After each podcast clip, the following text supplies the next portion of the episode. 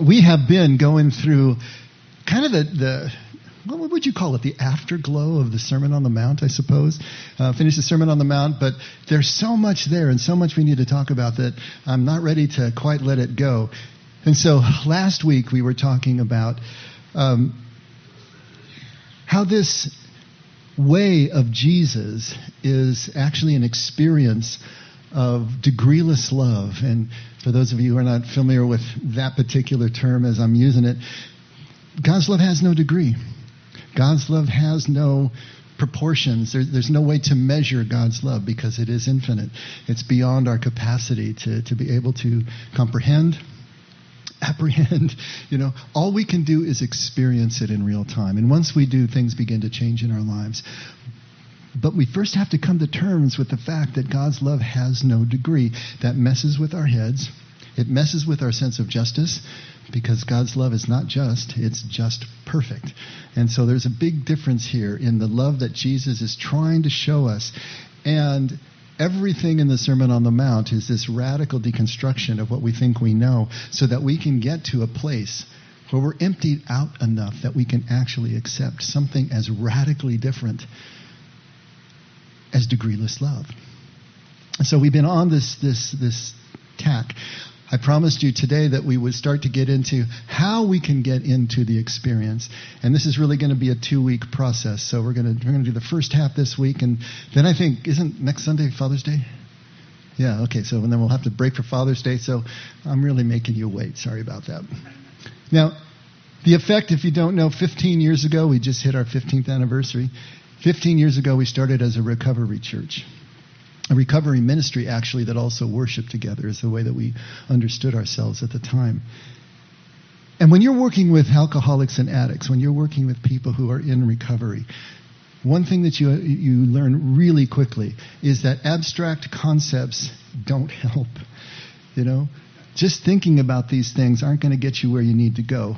What someone in early recovery needs are concrete steps that they can take, and just one at a time. You don't need the whole thing. You just need this is the next step I take, and the one after that, and this is who's going to be holding my hand as I do. Those kind of things that are so basic.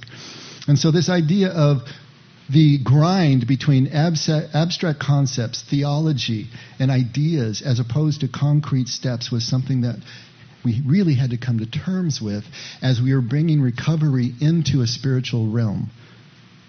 Now, if you take a look at what Jesus is doing and really analyze Jesus' teaching, what you realize is Jesus is doing exactly the same thing. He doesn't spend time with abstract concepts. He doesn't really give a theology at all. He assumes that his listeners, his people in the, in the center of Judaism already have that. What he's giving them is concrete steps for getting from somewhere to someplace else. And that someplace else is the experience of this degreeless love that he calls the Father's love. Abba, Abba's love. He calls it kingdom. He calls it many different things, trying to get this state of being across to them that is possible here and now in this life. If we can cross this hurdle, you see. Now, the other thing that we figured out really quickly, certainly I did, was that we're all recovering from something. Okay, there's not one of us who isn't recovering from something in our past, who doesn't have still potholes left over, unfinished business that we're papering over with some kind of obsessive compulsive you know, activities. And so since we're all recovering, we all need these concrete steps. We need to make a connection between any of the theology that we talk about or any of the theology that we're still carrying around and how that relates directly to the next step that we take, the next choice or decision that we make. That action connected to that thought, that theology, is what is important to us. Not the theology or the concept itself, but how it connects to the next step that we are going to take. Now, we talked about this, remembering that this doing along Jesus' way is still degreeless itself because we are so caught up in the law and caught up in obedience and caught up with doing something, performing for a reward from God. All of that has to go out the window. When you're talking about degreeless love, the approval is already there. God has already given everything that He can give. So, what is it that we're performing for? What is it that we're trying to earn? But that doesn't mean that there's nothing to do along Jesus' way. But the doing of it is really a letting go of all the things that we're carrying around that block the view of this degreeless love so that we can actually see it. So we can become convinced of it. So that it gets down deep enough where it's actually making a difference in the attitudes we have about life and the way that we're experiencing it and the choices that we make. We talked about one of our fallacies is, is that we think we need to go up to God and we measure our progress by looking down and seeing how far we've risen. But in truth, what Jesus is telling us is you don't go up to meet God, you actually go down. From the ego's imaginings of grandeur, we need to go down to a place where all of that just is on the floor. And we can see this humble servant God that Jesus is portraying for us. This unassuming God. And so everything is opposite of what we think from a legal perspective, from a performance perspective, from a physical perspective. Which is why Jesus sounds the way he does, with all these impossible expressions and things that just spin our heads around, like Linda Blair, right? The thing that we have to understand about Jesus' way is that Jesus' way is not a way to heaven. It's not just another set of rules to follow. It's not another litmus test for God's approval. It's not a way of getting to heaven or getting to God's approval. Right? It's not a means to an end at all. Jesus' way is actually an end in itself. It's the only way for us to experience this degreeless love. It's the only way to experience that the approval that we're seeking, we already have. It's already been given. Since the beginning of time and since certainly our first breath, we already have the things that we seek. We just don't know it yet because all of this other stuff is in the way. So Jesus' way is a way of experiencing the real reality of our lives, of our relationship with God, and it's mind blowing. It just takes us in a completely different direction. So, this business of knowing God that we ended with in the Sermon on the Mount God saying, I never knew you, even though you did all these wonderful things, getting away from accomplishment, right? This business of knowing God simply means to have spent enough undefended time with God to get a sense of God's true nature. And that word undefended is so important. You probably get a sense of what I'm talking about. But to be completely undefended is to be completely vulnerable, to be completely open, to not be holding anything that we've been carrying around our whole lives, decades, as a defense against the fears that we have, as a defense against the abandonment, the hurt, the trauma, whatever we have experienced in life, to lay those arms down and just be completely present and open. That's the kind of time that we're talking about that will give us a sense of who God really is. You know, it's just the same way with people, isn't it? I mean, how do you really get to know a person? We think we know people from the media, you know, but they're far removed and they're they're projecting through media and everything else. Then as we get to know a person, especially in a dating situation, those of you who are in dating situations, you know, who's really sitting across the table from you? You know, what are they projecting? You know, what is it that you think? And especially with internet dating, right? It's like, okay, now you're even further removed from the reality. How do you really get to know a person? It's by spending enough undefended time with them. You undefended, they undefended, vulnerable to each other, open to each other, willing to let each other see who's really there. You know, I developed the three year rule. You know what the three year rule is if you're dating somebody? You know, if after three years you still haven't decided if you want to stay with this person, marry this person, the answer is no. because after three years, you've had a chance to see if you're really spending undefended time, if you're not still projecting on each other. But after that amount of time, you've had a chance to see people in all different situations. You see how they operate, you see the choices they make. You know something about them that is not just data points, it's actual experience. You've discerned something. And it's exactly the same with God. This way of Jesus is a way of experiencing God undefended, vulnerably, so that we can know something about, have intimately experienced this love, this degreeless love, that God actually is. Not that he does or chooses, it's who and what he is. Spend enough time up close with God, and you will become convinced of who God really is. This degreeless love, this reality. So, to set some concrete steps for us, to follow the concrete steps of Jesus' way, the first thing that we have to do is realign our thinking. Our thinking gets in the way. Our thinking shelves us out, makes it impossible for us to even consider that such things may be true. And the, the really sneaky thing is that even after you may have convinced yourself, you know, intellectually affirmed that you believe something different, that you believe in this degreeless love, that's still not what's driving your bus. What's driving your bus is much deeper in your unconscious. And that takes a lot longer to be able to come up to the surface and let these things permeate because the only way you get there, you don't get it out of book or out of study. You get that simply by acting, living, experiencing, risking something, and sometimes getting burned and hurt and sometimes not. But that's the way that we learn deeply. That's the way that we know. And so realigning our thinking is the first step that will allow us to even move in this direction for real to take the first steps and risk what needs to be risked in this direction to find out whether this love that Jesus is talking about is really true or not, whether we can be convinced of it or not. We need to be absolutely crystal clear on these steps that Jesus is telling us that comprise his way.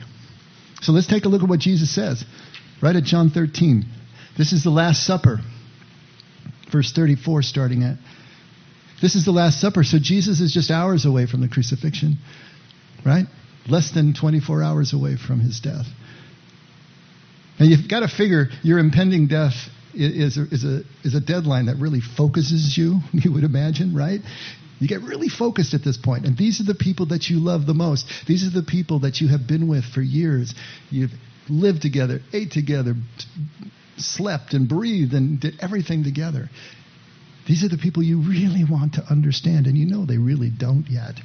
You know, the apostles leading up to the crucifixion in the last week were anything but clear on what Jesus was about. And so, one more time, he's trying to get them to understand. And so, he's going to give them this new commandment to try to summarize it. I'll put a point on it. He says, A new commandment I give to you, that you love one another, even as I have loved you that you also love one another. By this, by this, all men will know that you are my disciples, if you have love for one another. No esoteric theology there, no abstract concepts there, no big highfalutin structure there. Love one another as I have loved you. That is the way that people will know that you really are on this way of mine, that you are my follower, because you have love for one another and for no other reason. Not what you say you believe, not how many times you go to temple, not what you sacrifice there, not how much you give to the poor, even, not what you build not what you preach or how loudly you proclaim my name. Do you love one another? Is that just the basis of your life? Then people will know that you are mine. And so, just before the crucifixion, Jesus is summarizing all of this. He's trying to restate the goal, the point, the purpose, right? The outcome of his way. It's all about love all about love. It all comes down to love. Experiencing and receiving this love until we become convinced of it, until we actually start to trust it. And when you trust something, then your fear starts to subside. Trust and anxiety are inversely proportional. As one goes up, the other goes down. When you trust something, then the anxiety and the fear starts to go down. To become completely convinced to begin to trust this degreeless and inexhaustible love, at least enough that we don't try to hoard it anymore. We're not holding on to it tightly. We're not trying to control it. And we're not fearing the loss of it anymore because it's not possible. When we finally get to that point that we're not holding on to the love, that we think if we let it go, there won't be any more somehow, if I just slip on this one thing, then the supply is going to be cut off. When that fear goes away, when you realize the true nature of things, that you could no more cut off the supply than you could empty the oceans. When that starts to sink in, then you can start to let it flow through you to all others, even to the enemy. You can let it flow. You don't have to dam it up anymore. You don't have to hold on to it anymore. It becomes a very different kind of experience. That you're just a conduit through which something is flowing and constantly flowing, inexhaustibly flowing. When this sense of degreeless love really sets in, there is no more fear of loss, of punishment, of abandonment. You do become free to be undefended, to be fearlessly vulnerable. That doesn't mean perfectly so. Yeah, we're always going to have our fears and things that hit us, of course. But you'll be characterized by that fearless vulnerability, and that changes everything. John then puts a really fine point on it in his first, in his first letter. Look at 1 John 4. This contains our signature verse right here. 1 John 4:19. But going back to verse 16, he writes, We have come to know and have believed the love which God has for us. Now let's rephrase some of this.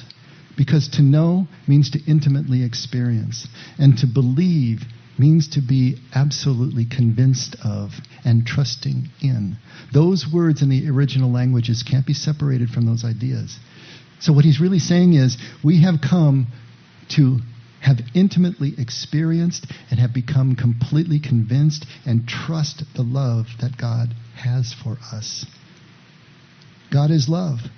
And the one who abides in love abides in God, and God abides in him. By this, abiding, right? Intimate experience, undefended time together. By this, love is perfected with us, so that we may have confidence in the day of judgment. Because as he is, also are we in this world. Think about what that means. As God is, as the way God loves, in this degreeless, inexhaustible way, as God is, so are we in this world when we are one with Him.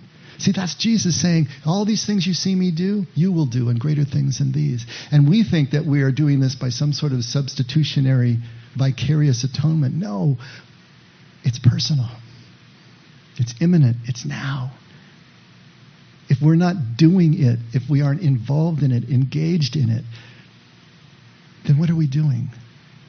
We need to be part of the process. There is no fear in love, but perfect love casts out fear. Because fear involves punishment, and the one who fears is not perfected in love. We love because he first loved us. If someone says, I love God and hates his brother, he's a liar. For the one who does not love his brother, whom he has seen, cannot love God, whom he has not seen. That's simple. That's straightforward. That concrete.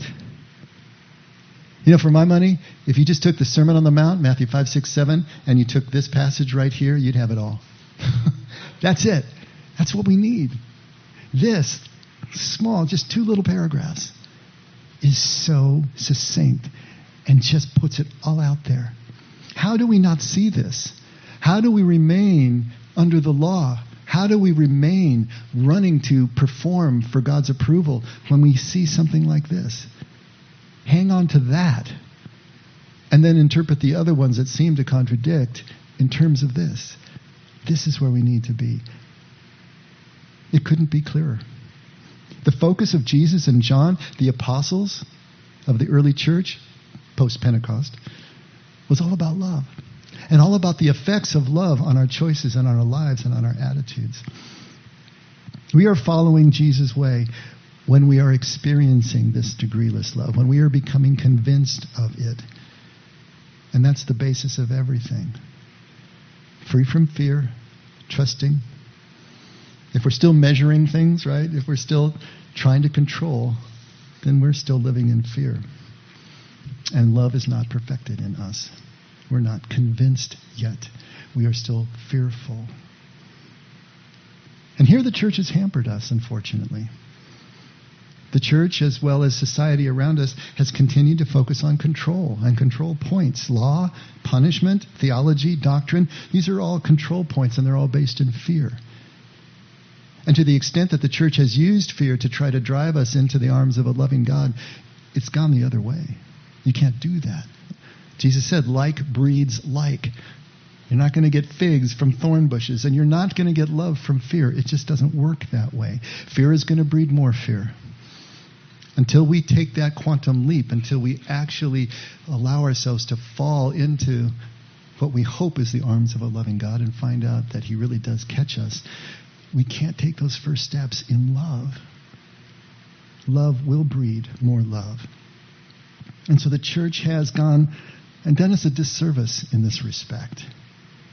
It's keeping us in fear. And all of that together makes this degreeless love impossible for us to see. You know, there's a dirty little secret that I need to tell you. Degreeless love, perfect love, can't be controlled. It just can't. It's absolutely out of control. It defies law. It defies justice. To say that everyone is loved equally, no matter what, that God is love and just indiscriminately showers it, that, that offends us if we've been working hard to be good, right? It's out of control. You can't hang a church on this perfect love, this degreeless love. It's not going to work. At least not the institution of the church.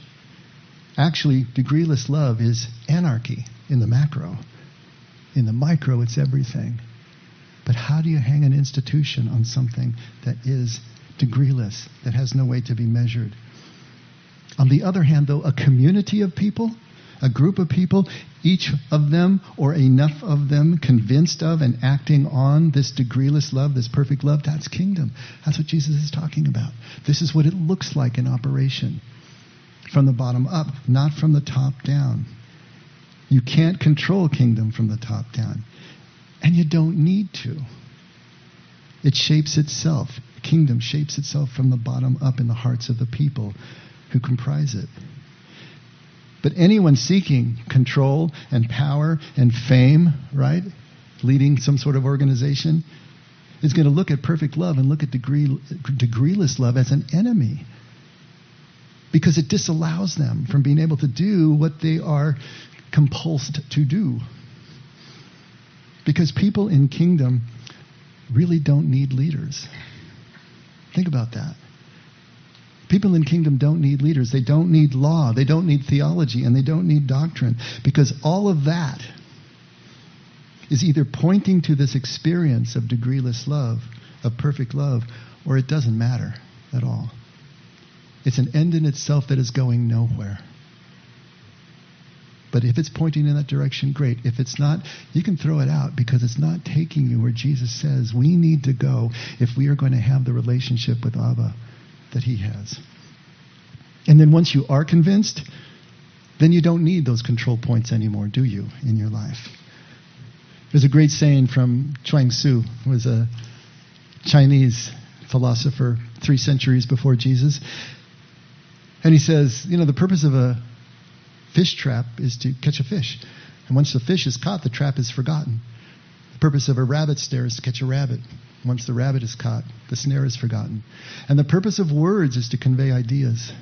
Once the ideas are grasped, then the words can be forgotten. He says, Show me a person who has forgotten words. That's the one I want to talk to. Lovely the way that that is stated. Same paradoxical way, trying to slam us into, into a whole different way of thinking. And the same thing is here. The purpose of religion is to get us to experience and embrace perfect love. But once perfect love is experienced and embraced, we don't need the forms anymore that got us there. To live in kingdom, we do. To live in community, we do in terms of the relationships that we have with other people, yes. But now something is happening internally that changes everything. If you want to lead an organization, if you want to have control over the organization, that is not your friend. and you will fight that. You will continue to use forms that are fear based in order to keep the institution going and growing and healthy. But once we're convinced, once we are convinced of degreeless love, it's going to allow us to do two things. Just two things. But those two things are everything. The first thing that you can do once you have a sense of what this love is all about is that you can accept life on life's terms, exactly as it presents in any moment. The good, the bad, the ugly, the happy, the traumatic. You can accept it for what it is. You don't need to self medicate. You don't need to run from it. You don't need to do. You can accept life on life's terms. And secondly, you can continue to live with a sense of hope and gratitude. Those are the two things that degreeless love will let us do. But until we know that we have a love that we can't lose, because we can't gain it either, it just is, we will be too fearful to do either of those two things. All those people that we were working to help through recovery, why were they recovering from something? Why were they addicted in the first place? Because they couldn't accept life on life's terms. There was no sense of hope, there was no gratitude. And for us, even if we're not using substances and we're in some sort of process addiction, it's the same. If we can't live accepting life as it presents with hope and gratitude, then where are we? We certainly are not trusting. And if you are living with those two essentials in place, if you can honestly look at yourself and say, Yeah, I'm doing pretty good at that, then what you believe, your personal theology, is true for you. Well, it's true enough to allow you to be able to do that. But you have to keep in mind that you're always just one trauma away from losing that again, aren't you? Something will come, some loss will hit you so hard that suddenly you're not able to accept life on life's terms. Suddenly that sense of hope and gratitude is fleeting. And then you realize you need to take another journey through the experience of this perfect love with Abba. Another hero's journey, another rite of passage, another stages of grief, however you want to look at it. But at the end of that journey, when you come back to where you started again, if you can reinstall that sense of hope and gratitude, that ability to accept life even as it has hurt you, and be willing to become undefended again, to get hurt again, to relate and connect again, then you're back in that what you believe cognitively is allowing you to do that. It's true. Enough. All our theology is wrong at some point. It needs to be right enough to allow us to walk Jesus' way, to experience this love, and to get to this point. And that's not enough for us if we're still fearful. What we're looking for and what we're obsessing over is something that is certain, that we just are absolutely certain is true and everything else is false. But that's not what we get along the spiritual path. Remember, we said a couple of weeks ago certainty is a unicorn? We're never actually going to get to certainty, but what we can get is to conviction. We can believe, can't prove it, but we can believe and be convinced of something because we've experienced it for ourselves. And of course, the problem is you can't control conviction either, right? It just comes to you when your experience has become sufficient. When you have spent enough undefended time with a person or with God. Then the conviction and the trust comes to you. You can't grab it, you can't control it. And that's why Jesus says his way is the only way. I am the way and the truth and the life. And no one comes to the Father but through me. Why? Because if you don't experience the Father, you will never know these things, and you can't manufacture them any other way. And you don't need to. All you have to do is just keep showing up undefended to your life, to your prayer life, to whatever it is that you do, and Jesus' way will come to you. This conviction will come to you. You might be asking, is this really possible? Does it really work that way? It just sounds too easy. Believe me, it's simple to say, it's not easy to do. But yes, it's really possible. And the early church showed us what this looks like in community. You know, when church, quote unquote, was really just small groups of people in their homes, scattered throughout the eastern Mediterranean basin, living in community with each other, with no top down control, just people kind of unregulated, wild and crazy, meeting in the way that they did. This was when something different was happening in Christianity. And this is not to say that there were no problems in these groups. Lord knows. Just read Paul's letters. He's constantly trying to fix the problems that were going on in these communities. And it's not to say that everyone in these communities was convinced. Everyone was on a spectrum, right? But before the church grew up into becoming a powerful institution, becoming a state religion of the Roman Empire, allied with Roman power, it was characterized by this love that made it an unstoppable force within the empire. So at least 51% of those people in these small communities were practicing this kind of love that gave it that character. And what does that look like? I want to read you some quotes from early church fathers to kind of get a sense of who these people were and the impression that they were leaving on people outside of the faith. What did that look like? First of all, in, in Acts chapter 2, verse 44, here's a description from Luke, and this is in the first century. And all that believed were together and had all things common and sold their possessions and goods and parted them, that means shared them to all, as every man had need. And they, continuing daily with one accord in the temple and breaking bread from house to house, did eat their meat with gladness and singleness of heart, praising God, and having favor with all the people. And the Lord added to the church daily such as should be saved. So that's from our scriptures, a description of this early church and the character of it and how they related to each other, how they took care of each other. But now let's go outside of the canon of the scriptures and let's take a look at some of the early Christian philosophers and teachers and bishops writers, theologians. What did they say? One of them is Tertullian, who lived in North Africa, Carthage. Just across the Mediterranean from the Italian peninsula in the second to third centuries now. We're jumping about 150 years, almost 200 years after the crucifixion. He wrote a letter to the Roman authorities in 197 CE called Apologeticus, which was a plea to these Roman authorities to defend the Christians from the persecution that they were suffering at the hands of the, of the state. Trying to get some justice for this group in the face of persecution. And so, if you think about it, Christians were demonized in the Roman Empire since the mid 60s of the first century. Nero was the one who started it all. Good old Nero, you know. We believe now, most likely, he started the Great Roman Fire in 64 CE.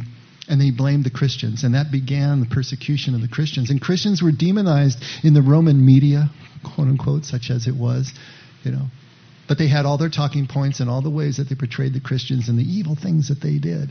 And so here's Tertullian, hundred and some years later, trying to defend the Christians and say, hey, look, if you look deeper at these people, you're going to see something that you don't understand and you don't know about. He wrote, on the monthly day, Christians, if they like, each puts in a small donation, but only if it be his pleasure, and only if he be able.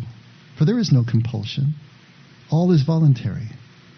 These gifts are, as it were, piety's deposit fund.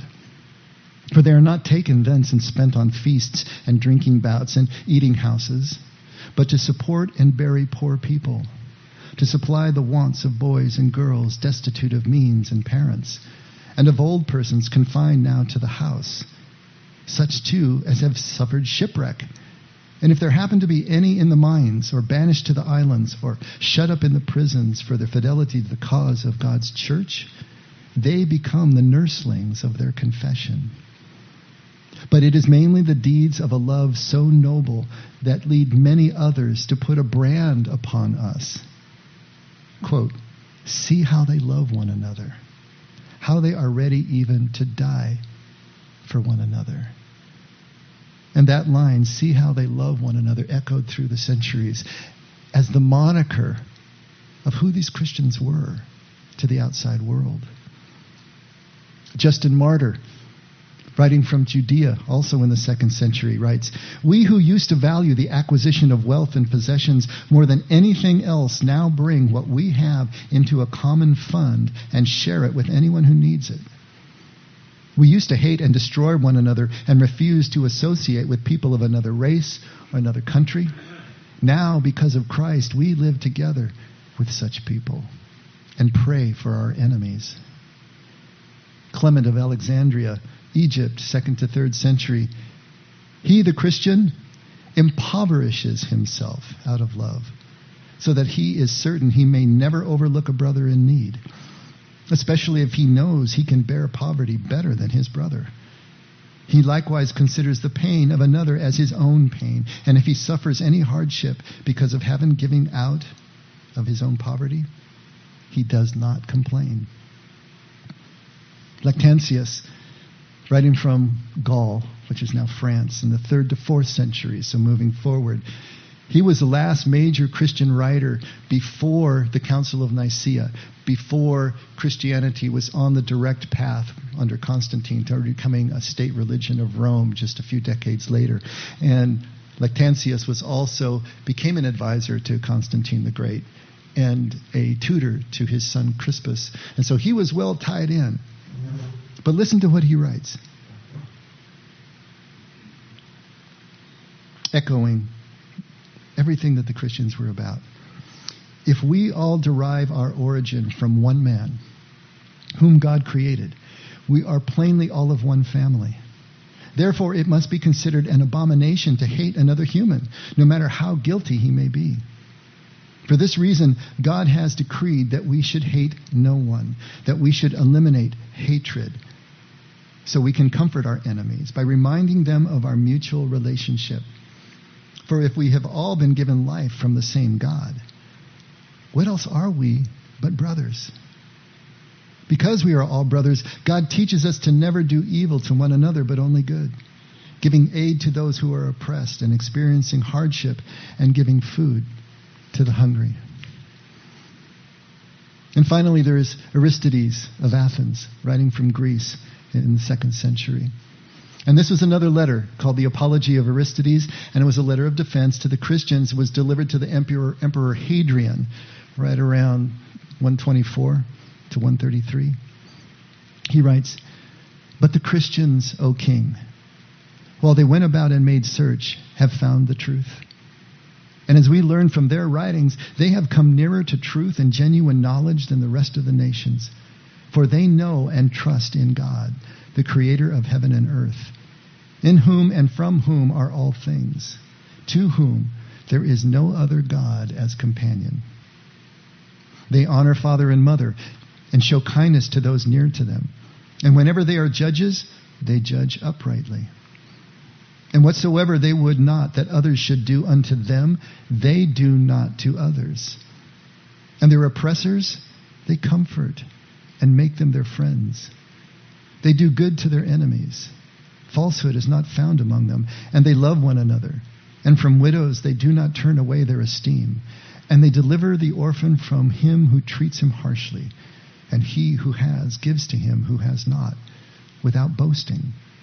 And when they see a stranger, they take him into their homes and rejoice over him as a very brother. For they do not call them brethren after the flesh, but brethren after the Spirit and in God. And whenever one of the poor passes from this world, each one of them, according to his ability, gives heed to him and carefully sees to his burial. And if they hear that one of their number is imprisoned or afflicted on account of the name of their Messiah, all of them anxiously minister to his necessity. And, if it is possible to redeem him, they set him free. And if there is among them any that is poor and needy, and if they have no spare food, they fast two or three days in order to supply the needy their lack of food. And they do not proclaim in the ears of the multitude the kind deeds they do, but are careful that no one should notice them. And they conceal their giving, just as he who finds a treasure and conceals it. And this part is in your handout if you want to follow along. Every morning and every hour they give thanks and praise to God for his loving kindness toward them.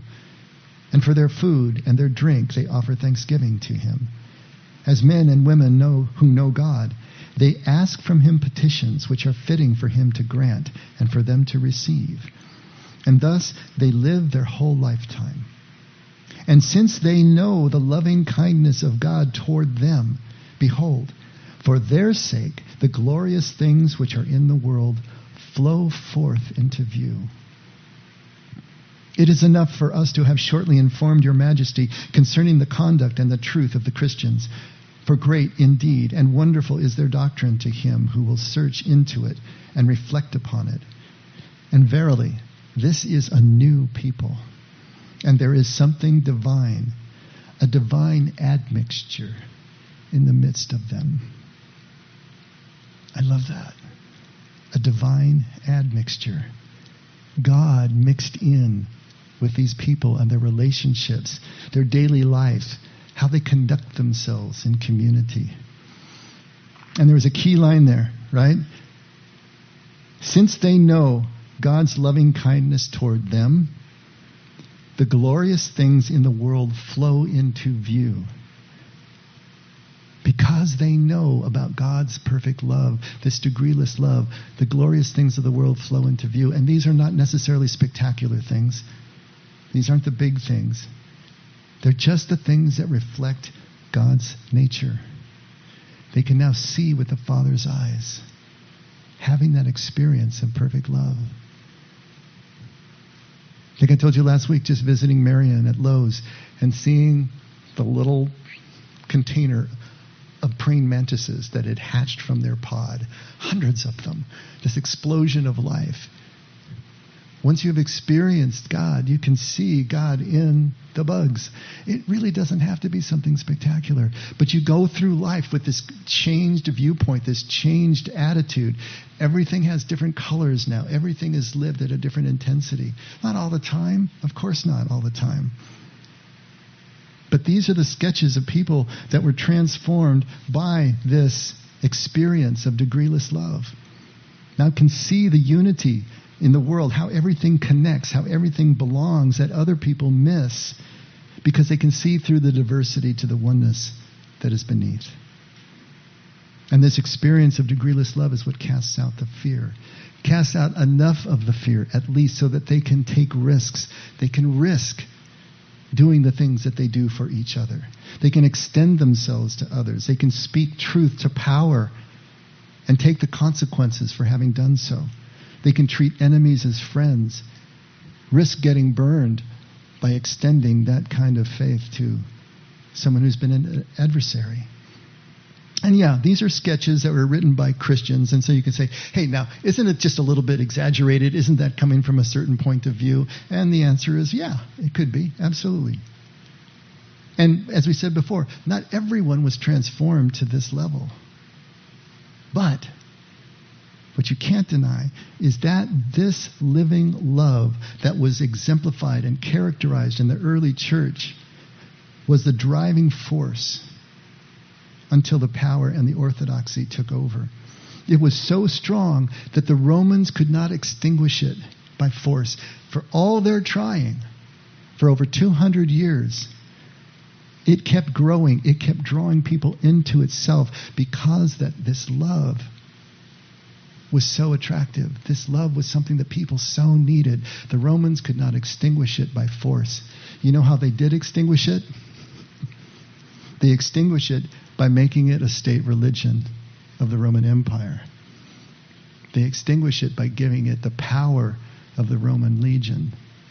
That extinguished this love, and the institution of the church became something else. That doesn't mean that the people didn't keep practicing it. In fact, this was exactly the time that the desert fathers and mothers left their cities and left the empire out into the wilderness so that they could refine the love, the basis that they felt that the church was losing. But the church was so strong in their love before then, in those early days.